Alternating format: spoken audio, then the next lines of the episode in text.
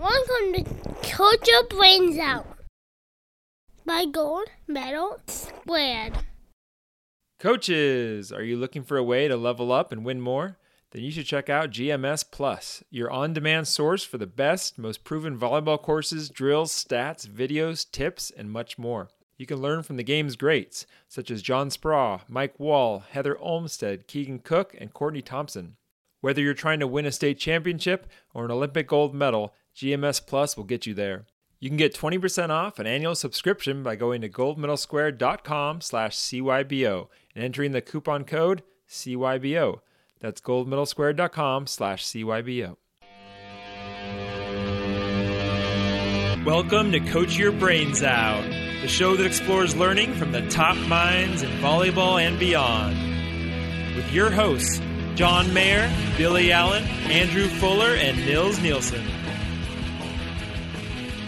So, what are some examples of divergent styles of play or solutions um, within your program? So, for instance, I imagine in the past, um, a lot more players might have, you know, passed or set using more arms and less legs. Do you see more of a wide variety now, or like what are like skills where you see, like I guess the biggest divergent techniques Probably serving the most. We used to have all like four step, you know, flean serves, flat and clean. Now you would see, you know, all sorts of like no step, two step, four step, hybrids. Um, you'd see just way more diversity and like depths, like high, you know, really high serves, um, lots of serves with spin, probably more offline serving. Um, one-handed tosses.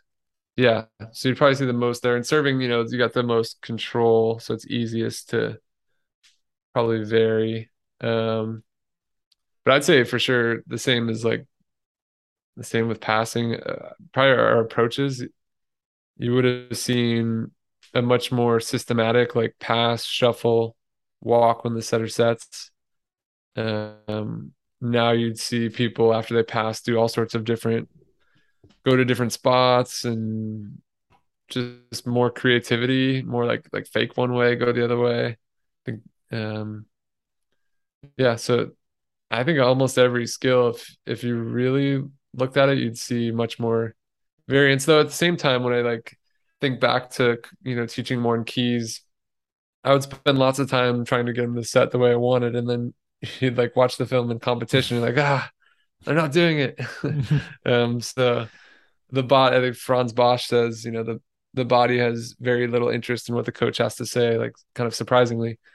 Um, you know, I had this idealized uh, movement in my head, and it obviously didn't click connect with that player. Maybe just I wasn't a good enough coach, or maybe, yeah, maybe it wasn't the right movement for that player.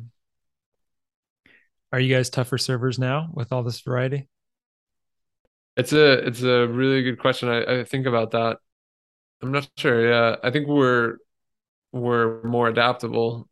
We're better in more conditions, especially on the beach, right? You got, you know, it would get really windy, and we'd still try to hit our flat floats and miss a bunch of them, and they weren't as tough. Um, now, when it's windy, we can go to another tool, or you see some passers that just handle the flat float really well and then you throw them like a different depth, like something high and deep, and they they really struggle with it. So I'd say we don't have as good of like probably as good a velocity or accuracy on like a flean serve. We're not as strong there, but we have more tools to disrupt the passer. And I guess the one other thing I would say is what I found a lot, and even coaching like Betsy and Emily. First set, we we just like shock the other team. Mm-hmm. And then you'd see them start to adjust to the speed. And second set, they're they're in system. Third set, they've got the pattern figured out. And we're just like, what the heck? Like we've got to hit it faster and cleaner. And and now, you know, it's much more like I'm pushing them to all right. So it seems like they're adjusting. Go to another tool, like try to add some spin, try to um, change your approach, um, change the depth. You know, start line to line now. So we it's they're much more comfortable at at adjusting and again it's that relation like my relationship was just to serving was just okay we did the right four step and we hit it flat and clean. That's good. Now trying to be and have the players much more tuned into that antagonism. Are we antagonizing the passer? They're the ones telling us if it was an effective serve, not because I hit it flat, clean, and, and through an alley. So trying to to really get that feedback, uh, I think lends to them trying to figure it out. But I'm that's a long-winded way of saying I, I don't really know, and I'm trying to convince myself what we're doing is right. Yeah, well, that's interesting. Like, yeah, and going back to the antagonistic, because I mean, you, in the past you could have been like, "Oh, you guys served great the first game, but like our serves kind of dropped off the second game, and they're serving the same serves, but the context changed because whatever they started deeper or whatever it is." Yeah, they adjusted. Yeah, I think pastors are looking for patterns, and if we can keep changing the so that there's no pattern, then it's pretty uncomfortable as a pastor. So I, I guess you mentioned with defense how you might uh, tell them, hey, this is where the heat map says we should be a lot of the time. Um, but yeah, how does like a scouting um, or strategy work with a more ecological model? Are you pre- prescribing or predicting what's likely to happen and what the players' responses should be? Is that like a, a mental model they keep in their heads? Uh, yeah, how do you think about it like that? Probably a little bit of that of the mental model, but um, try to include the player a lot. Where ask them to create a report and to bring it in and to present it and to show me what they want to do so that they have some say over it and it's not just me saying do this um from there really try not to talk in absolutes like when you do this they'll do this every time because that's just you know that's not the reality of our sport uh, more like suggestions like you know it seems like when the set's inside, she shoots line more often. Feel free to take some chances. Um, you know, this serving alley, she struggles more when we're serving short. It seems like she's not able to hit with as much range. So try mixing in some short, but probably, you know, really try to get to it. And that's, you know, maybe a couple hours from the match and just giving them some suggestions, some ideas, some, some possibilities but really like within the match, trying to get them to the point of just like, yeah, you guys, you've seen them a lot, you know them, like go trust, like go take, you know, take chances. Um, you've got a good beat on him, like trying to get him out of like pre-programming him and like pre, like I have to go here because of, and just more like you've watched film on him, you've played a set and a half against him, like you can trust what you know whatever you're feeling go trust it and go commit like commit to it go all in on it or whatever you're you're reading what stats are most important to you in game? I mean, Joe's triangle, I think, is just gold. You know, understanding the the first ball side out, or the three parts of it: the terminal serving, the first ball, and um, transition.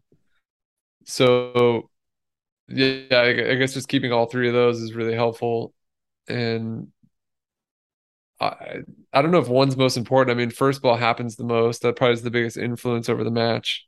So, I mean, it makes sense to, I guess, emphasize that area. But I guess what's most important is just trying to figure out like where are we bleeding points? Is it because in terminal serves we're getting aced a lot, we're missing a lot, or we're not acing them at all? So if we see we're losing that battle, then try to put our focus there. Uh, if you see in the transition game we're not killing the ball or they're killing the ball a lot in transition, then just try to guide them to that spot. So I don't I don't know if I could say like one's most important. I think it's important to have all three components of the triangle so you can figure out yeah one the strength but two you know where can we upgrade yeah because i think of a lot of the times the triangle is awesome for after the fact like hey this is what we really need to work on in practice um, but I guess the in game, I guess, like you said, just driving their attention to something. Because obviously, if I'm a passer, I I am trying not to get aced, but just to show that it's happening a lot through the triangle, maybe gives drives their attention to be even more on guard there. Yeah, yeah, yeah. Probably sometimes just obvious, but other times it's not. I think you get into, and lots of times it'll be like this server, like this one server is acing us a lot, and it's when she's on that side, and so then we can get like more nuanced, right? Okay, You know, she's got three aces. You know, we're here in the second set. That's the main problem to solve. Let's disarm that weapon. Where has she been serving? Um, how do we want to adjust her? You know, what can we do to maybe we let's make a bigger target when she's serving. It's not about passing perfect against her. It's just let's throw up something that we can get, you know, that we can we can get some hands on and, th- and get a swing. Um, so yeah, I think even having that little bit of data just gets us more directly, you know, quicker onto what's most relevant. Otherwise, we make up stories, and the stories oftentimes, like I said before, like we're on the, you know, we're thinking about this overpass with this one one arm dig I could have had, and the stories take us off track from the thing that is really having the biggest influence on the match. It's this one server who's hitting this deep float serve, um, and we we hadn't noticed or or we didn't put enough attention into that. Mm-hmm. Yeah, and and maybe if we are winning that uh, serve, serving battle, terminal serving battle, then the focus could be directed somewhere else. And we know as a coach not to harp on, you know, disarming a server maybe. Yeah, exactly. Yeah. Yeah, we can highlight a strength. Hey, we're dominating. Like they can't ace us. You guys are creating lots of trouble. You know, that we're enhancing their expectations. You can use the stats that way a lot too. And I'll use the stats for that. You know, hey, we're digging tons of balls. And I think I said this before you know, that's awesome. Let's keep digging balls. Now, how can we kill more of them? Um, so you're doing both, like you're noticing a strength and then getting them on a, uh, you know, the most relevant problem, how we can get some more points in transition. Okay, I want to end with uh, two more scenarios for you. So, a, a player is struggling, they're getting targeted, they're making errors. You can see they're in a threat state. Uh, what do you say during a timeout or between sets? Give it up, kid. no, let's say it wasn't me. It was like a real. Uh, oh, okay. LMU girls. Yeah. Try it. Try another sport. what's what's um, B Lee's thing? take uh, take two weeks off and then retire. What was it again? She's struggling in yeah, service so she's getting. Somebody's just like in really in the hole. They're uh, what does Todd say? They have the the yips. Uh, they're just really being targeted. Like they're getting served every ball and they're not siding out. I guess, yeah. What do you say during a timeout or between sets? Yeah, I think like maybe a one view is like you don't talk about it. Is it like this idea of like mental toughness and we just power through and that could work. Um, but I go more of uh, this idea of like mental, I guess, flexibility, where um, but I guess I taking a step back before I go into that because I like that idea a lot. But uh, I think it shows a lot of courage when you're vulnerable. So someone to say, you know, like, oh, I'm struggling, I'm frustrated, I'm feeling picked on. So really trying to make a space where the player felt comfortable enough to say that, like, okay, it, it seems like, you know, you're you're you're frustrated. How how are you feeling? And so getting them to acknowledge that and you know Peter Haberl would say name it to tame it. So getting it out there if we don't acknowledge the problem it's hard to solve it. So if, if we say you know they express their feelings and we understand understand that then we can get on to back to their values. Okay so you're feeling like they're picking on you you're feeling really frustrated. Um, now uh, how do you want to act? How do you want to play? Well i want to i want to play with conviction. I want to play with commitment. Okay what does that look like? That's me you know stepping in um, wanting to get served. All right, awesome. Yeah, go out there and, and go do it. Um, so yeah, I guess some sort of dialogue back and forth, you know, acknowledging that this is hard and they're frustrated and letting them express their feelings and then try to trying to get them back onto their values and on the controllables. Like they, you know, the values are things they can do even when they feel picked on, right? I can be I said before, like being a great teammate. Okay, I'm just gonna focus on being a great teammate, even though you know they're serving me off the court right now. At least i can do that at a really high level. Um, so i guess i'd start there. And then yeah i think where i was going with that people talk about like mental toughness like we got to be tough. And that seems really rigid. Um I like this idea of mental flexibility. Like i can adjust i can adapt when different challenges come. Like i've got to be able to in this situation I have this skill set or this value to go to and I can I can be flexible in all these different situations versus kind of macho tough. Good answer. So last one you have a new player in your program who's used to more explicit feedback and repping it out. She comes to your office to say she's just not getting enough technical feedback. I guess how do you handle that conversation and explain explain why you're doing what you're doing? Those are yeah, those are hard. Um, again, it helps to have returners. I would. It helps to have guess, returners so you don't have to deal with this question, or because they model. no, because I, I, guess it helps to have some success and some returners. Like, and we have a player who's you know this year who's transferred in, and and it, yeah, it is very unsettling and uncomfortable, and they want the answers, and it's like, but I've seen your teams, like you guys are really like it, it's working. Like I know it's working, and it's but this is still hard for me. So I guess that helps that there's just people in my program who believe in it, and that we've had some success so that that goes a long way i mean beyond that i think it's some of the conversations we've been talking about you know um i mean the idea of um uh, reinvestment theory uh, i don't know if i'd use like the scientific terms with them but i'd say you know there's been research done when when a coach gives you internal feedback and gives you you know all the answers um, usually you improve more in practice, but then under stress and performance, there's more paralysis, you know, there's more uh, rigid movements. Where what we try to do is we put you in challenging environments. We try to um, give you opportunities to solve challenging problems. And then when it comes to performance under stress, you're very capable. You know how to do hard things. You're not looking over the sidelines. You're not going internal you know you're able to figure it out so i think i mean what simon sinek talks about start with the why you know you explain why like why do, why do we do what we do and i think you do it through stories instead of doesn't always have to be like oh here's a research paper to to show you but i've had a couple players who like they're interested more on the science side and i'm happy to break it down for them if they want um but I, i'll also uh I, I was gonna say meet them halfway. I definitely don't do that. I don't bet. I'm more. Uh, I think I uh, I listen and I when there's areas that we can compromise and and adapt, then I will.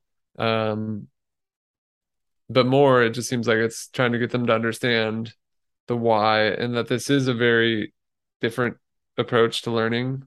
And um, I understand their frustration, and they've been in a very different system, both in education and probably in most of their teams. So like to be patient, to give it time, um, and to tell stories of players in the past who have gone through it as well is helpful.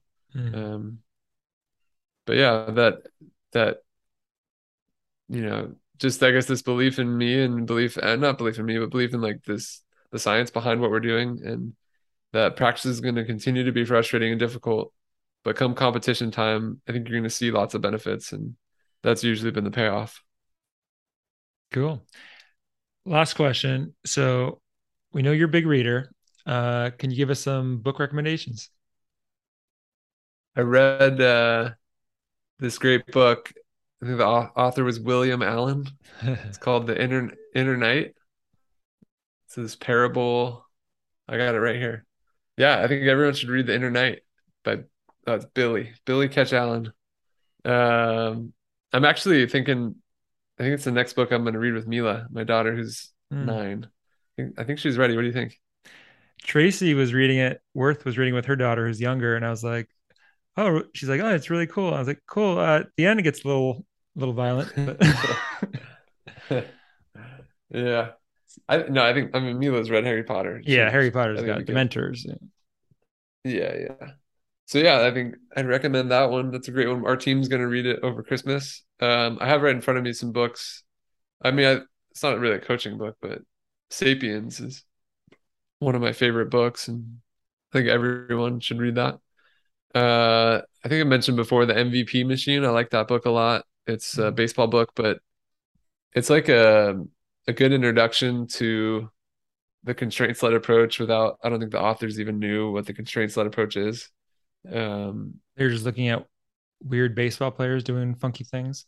Yeah. Oh, they're looking at yeah. I think some of the like the changes baseball's been making. Um, uh, the best by Mark Williams I mentioned is great. Um, I mean, you and I are both suckers for Ken Ravizza.